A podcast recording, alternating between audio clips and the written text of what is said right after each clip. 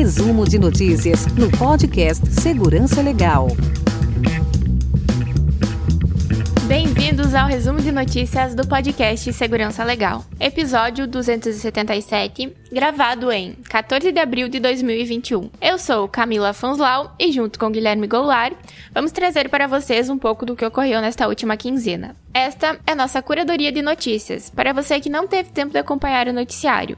Aqui nós selecionamos e comentamos as notícias mais importantes da área, lembrando que elas são apresentadas em forma resumida. Caso queira lê-las na íntegra, os links estão no nosso show notes, no seu agregador de podcast ou então lá no nosso site. Para entrar em contato conosco e enviar suas críticas e sugestões, é muito fácil. Nosso e-mail é podcast@segurançalegal.com. E se você acompanha e gosta do Segurança Legal, já pensou em nos apoiar? Acesse o site picpay.me barra segurança legal, escolha uma das modalidades de apoio e entre os benefícios recebidos, você terá acesso ao nosso grupo exclusivo de apoiadores lá no Telegram. E neste episódio, desdobramento dos últimos vazamentos. Criminoso vende dados de 174 milhões de usuários de telefones. Fintech brasileira é afetada por vazamento. Vazamento do Facebook, vazamento do LinkedIn, vazamento do Clubhouse, Booking é multado em 475 mil euros, Autoridade de Proteção de Dados italiana multa a operadora em 5,3 milhões de euros, entre outras notícias. E vamos a elas. Desdobramento dos últimos vazamentos. Como de costume, iniciamos o nosso episódio com mais detalhes sobre o grande vazamento de dados de 223 milhões de brasileiros.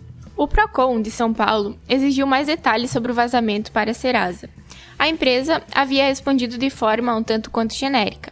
Agora, conforme informa o Conjur, apesar do parecer técnico apresentado pela Serasa sustentar a segurança de seus sistemas, o órgão de defesa do consumidor considerou que as respostas iniciais foram insuficientes e não esclareceram as indagações sobre finalidade e base legal do tratamento de dados, necessidade de consentimento, política de descarte de dados e tempo de armazenamento, etc. O complemento da resposta será encaminhado para a fiscalização, que irá analisar a conduta da Serasa e poderá aplicar multa, conforme o Código de Defesa do Consumidor. Essa situação de vários órgãos agindo ao mesmo tempo, com atribuições e ações não muito coordenadas, tem o potencial de dificultar a apuração de todo vazamento. Até para as próprias empresas, isso é complexo. Imaginando futuras apurações, Imagine PROCONs dos estados atuando junto com a NPD e ministérios públicos, todos ao mesmo tempo exigindo informações para as empresas. Será que não está na hora de buscarmos uma atuação coordenada dessas instituições? E como não pode faltar a presença da NPD no nosso resumo de notícias, chamou a atenção um manifesto publicado pela Coalizão de Direitos na Rede. Eles fizeram um comentário acerca da escolha dos componentes do Conselho Nacional de Proteção de Dados Pessoais. Segundo a nota, entendemos que o processo de análise das candidaturas apresentadas ao Conselho deva ser norteado pelos mesmos princípios como o da publicidade e eficiência que orientam as atividades da administração pública. Adicionalmente, se tratando de um chamamento de interesses público, entendemos que as informações relativas ao processo sejam passíveis de transparência ativa. A publicização de informações a respeito do processo de escolha de candidaturas para o CNPD além de não encontrar qualquer limitação legal, seria um fator positivo em termos de transparência da Autoridade Nacional de Proteção de Dados Pessoais e da garantia de controle social da atividade do órgão. Em função do exposto, a colisão Direito na Rede gostaria de apresentar os seguintes pedidos. Primeiro, que a lista de critérios utilizados para analisar a candidatura apresentada seja rapidamente publicizada, a fim de que os diferentes setores que colocarem à disposição para a composição do conselho tenha conhecimento dos critérios empregados na avaliação e, segundo, que a lista tríplice de candidatos para as 23 vagas de titulares e 23 vagas de suplentes submetida ao crivo do presidente da República também seja tornada pública quando do envio para a escolha do presidente. Entendemos que os pedidos apresentados são benéficos ao corrente processo de seleção de candidatos para o CNPD e fundamentais para uma democrática e transparente conclusão deste processo. Certamente, os pedidos estão diretamente relacionados com o próprio cumprimento dos princípios a serem seguidos pela administração pública. Você pode ler a íntegra da nota no show notes. Fintech brasileira é afetada por vazamento. Conforme o portal especializado em tecnologia Canaltech, houve um vazamento de dados de clientes de uma conhecida fintech brasileira. Segundo a notícia, estima-se que foram vazados os dados de todos os clientes da empresa que envolveram dados bancários de transações, além de outros dados pessoais. O vazamento foi reportado por um pesquisador em segurança da informação americano, sendo que o banco de dados exposto foi indexado pelo Shodan, uma ferramenta que, de forma análoga ao Google, faz busca por recursos acessíveis via internet e disponibiliza um mecanismo de pesquisa desses recursos. Logo após o aviso à companhia, o banco de dados foi retirado do ar. O próprio pesquisador informou que a equipe da empresa agiu rapidamente após a comunicação. A empresa confirmou a exposição, num primeiro momento, a gente já vai ver que houve uma evolução aí, afirmando que apenas 1% dos dados foram atingidos e que o material teria ficado exposto apenas por duas horas e ainda que, segundo seus próprios logs, só o, pró o próprio pesquisador que fez o acesso é que teria acessado o endereço IP. No entanto, o fato já tinha virado uma notícia e se divulgou, inclusive, que houve um vazamento, enfim, deu-se uma grande amplitude à questão. E essa questão, entre os detalhes, para muito além dos detalhes reais do incidente, mostra como a mídia uh, retrata esses incidentes e como isso pode ser bastante interessante e ao mesmo tempo perigoso. Como o jornalismo está em busca de atenção, nem sempre os fatos são adequadamente reportados e explicados, podendo o incidente, ainda que limitado, ser anunciado de forma muito mais grave do que de fato é. E para esclarecer o ocorrido, o CTO da empresa fez um post bastante esclarecedor no Medium, indicando que a coisa não foi tão séria quanto foi pintada na imprensa e que certamente uh, o que certamente, na realidade, pode prejudicar a imagem da empresa. Ele não negou o incidente, mas explicou que se tratou de um vazamento de índices que só foram de fato acessados pelo pesquisador que descobriu o fato.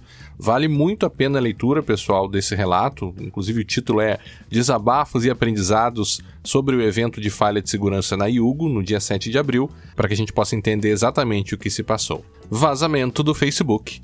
Ainda para além das preocupações sobre os vazamentos brasileiros, dessa vez o Facebook permitiu que dados de 553 milhões de usuários do mundo fossem vazados, uh, incluindo inclusive dados de pessoas de 104 países diferentes, para ser mais preciso.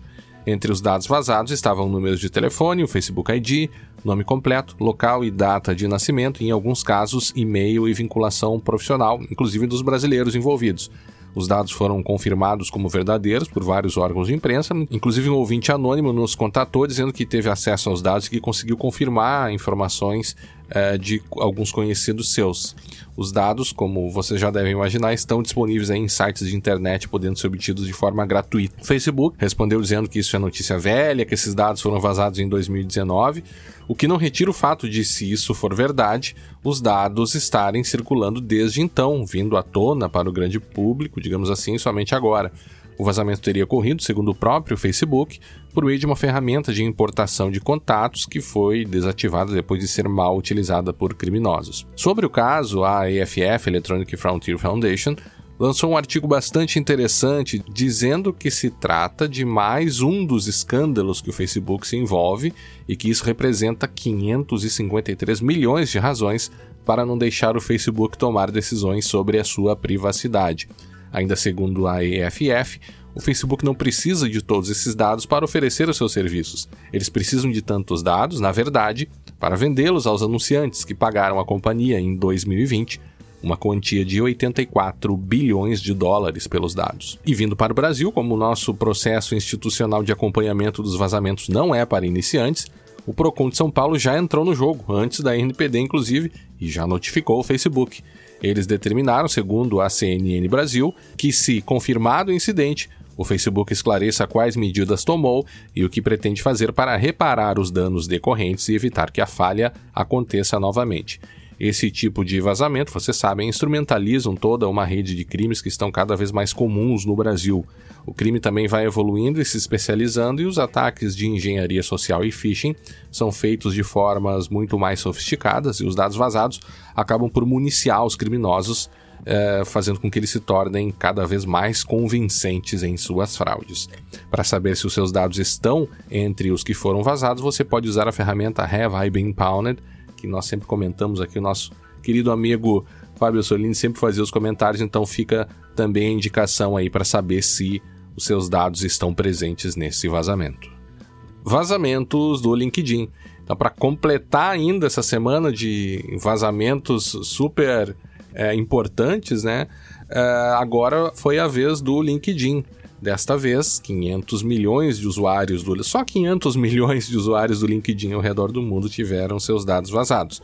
As informações já estão à disposição, inclusive nos famosos fóruns aí especializados em venda e comunicação desse tipo de vazamento. O criminoso que está vendendo os dados para provar a sua origem disponibilizou um pequeno sample, um pequeno número aí de, de profiles somente com 2 milhões de usuários, né, incluindo entre esses dados nome completo, endereço de e-mail e números de telefone. O LinkedIn se manifestou dizendo que o vazamento não é novo, que na verdade é um agregado de dados de vazamentos de outras companhias. A rede social pertencente à Microsoft ainda diz que há dados de perfis, mas não, mas são dados públicos que estão disponíveis nos próprios perfis dos usuários. Por fim, disseram que não se tratou de um vazamento do LinkedIn e que nenhum dado privado de membros da rede social pôde ser verificado nos samples analisados. E aí há duas hipóteses, duas possíveis hipóteses aqui. Ou a rede social ou o criminoso estão mentindo.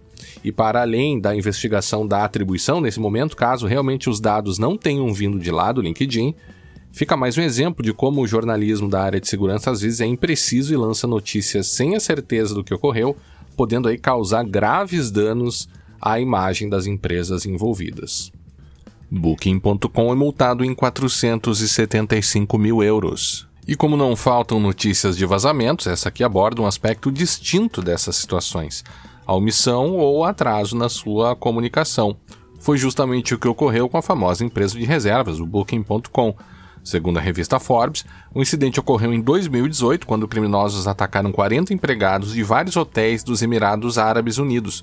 Com isso, após conseguirem as credenciais dos hotéis no Booking, ou seja, as contas né, que os hotéis usavam para acessar e fazer e gerenciar suas reservas lá no Booking, eles conseguiram ter acesso aos dados de 4.100 usuários. Além disso, eles tiveram acesso aos dados de cartão de crédito de 283 pessoas que foram expostos e acesso a 97 CVVs desses cartões. Então chama atenção o número relativamente pequeno de dados em face da multa, ou seja, 4.100 usuários, desses 283 números de cartões e desses 283 somente 97 com os CVVs.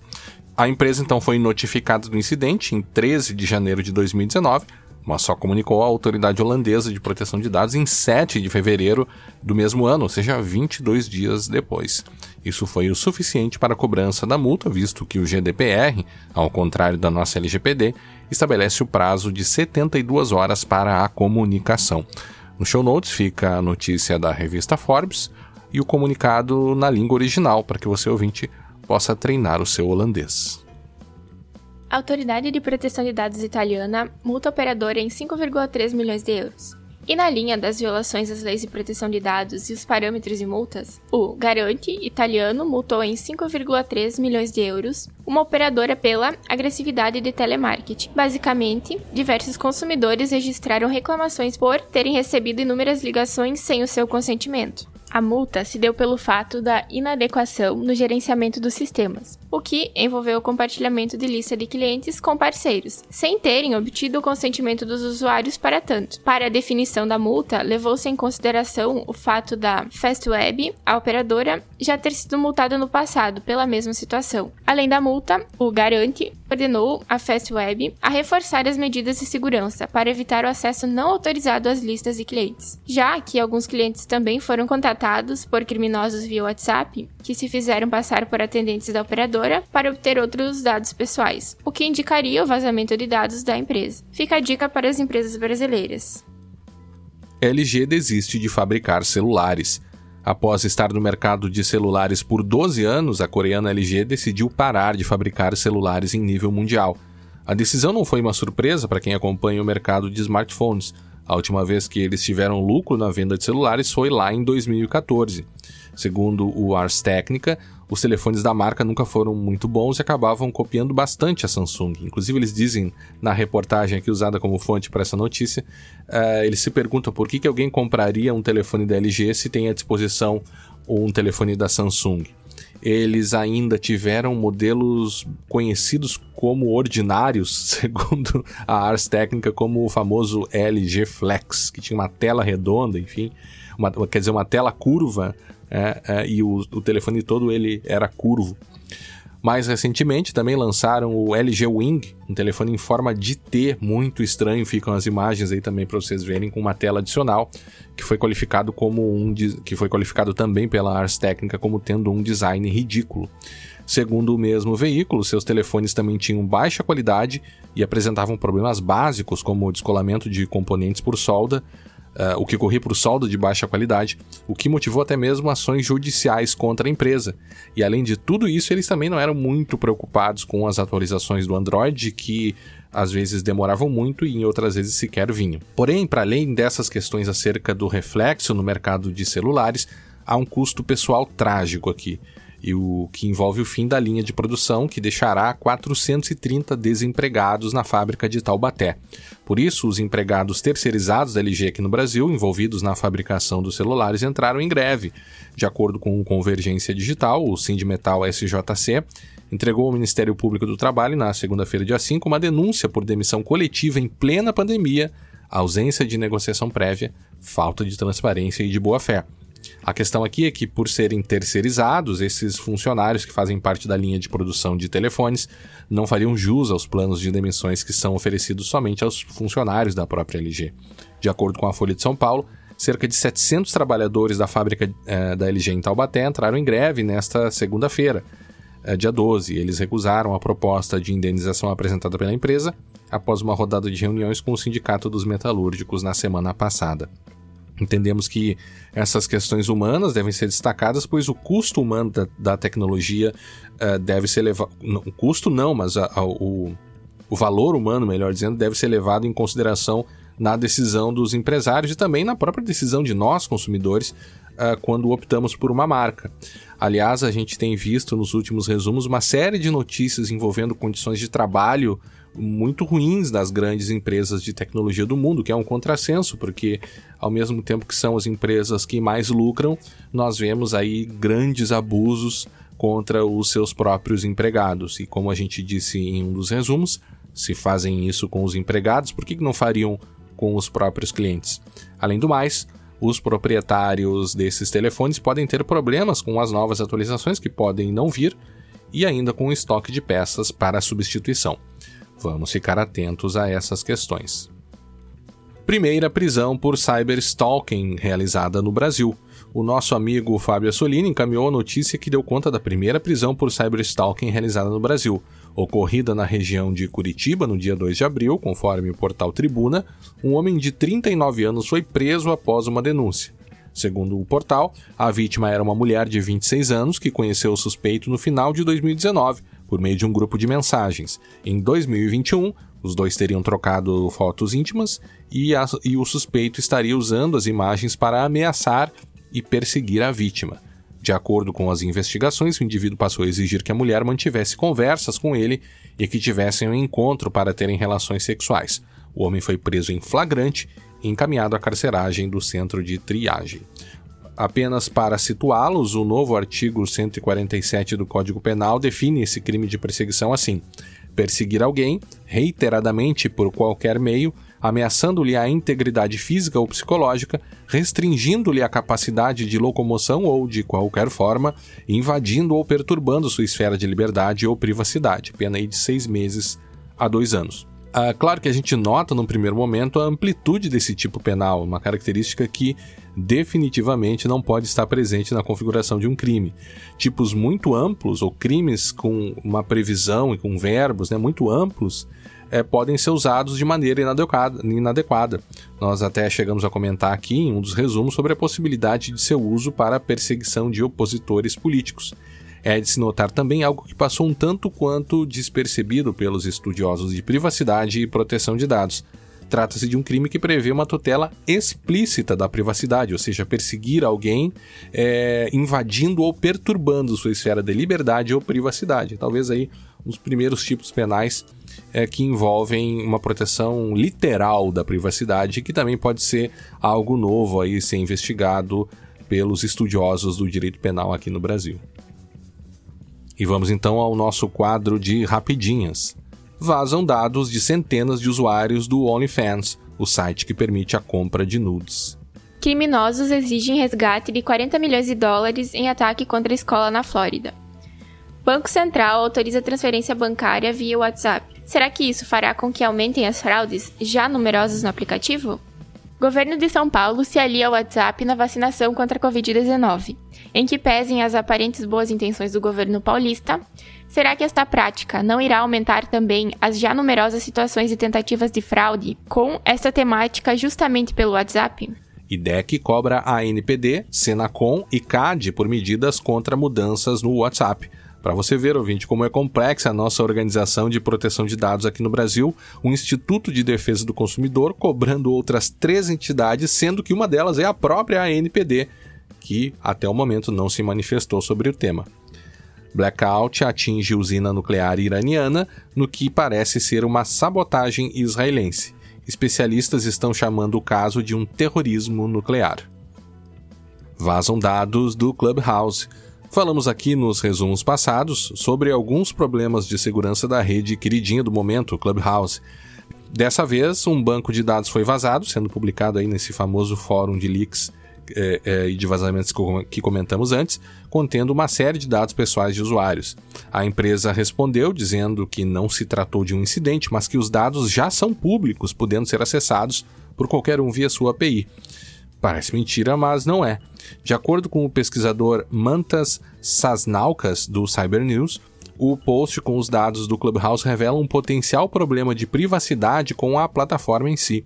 A forma que o aplicativo do Clubhouse foi construído permite que qualquer um com um token ou via uma API, token esse que não expira nunca, consiga pesquisar no corpo público de informações dos profiles do Clubhouse. Embora os termos de uso do aplicativo não permitam a atividade de data, data mining e data scrapping, os meios técnicos à disposição dos usuários permitem. Além disso, a empresa pode começar a se preocupar com as consequências dessa, digamos assim, não observância do princípio do privacy by design ao lidar com as autoridades de proteção de dados ao redor do mundo. E para terminar, temos uma notícia bastante interessante envolvendo o Bradesco.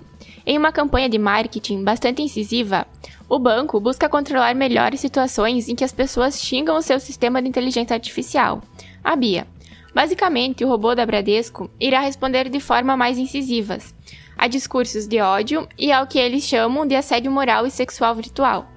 O caso é interessantíssimo e envolve, inclusive, discussões bastante avançadas sobre as relações entre pessoas e máquinas. É claro que a Bia, o nome da robô do Bradesco, não sente nada e, portanto, não poderá ficar ofendida, chateada ou magoada com as pessoas a xingando. No entanto, há um elemento importantíssimo aí. Será que os seus ofensores não podem estar demonstrando justamente um comportamento também praticado contra pessoas reais?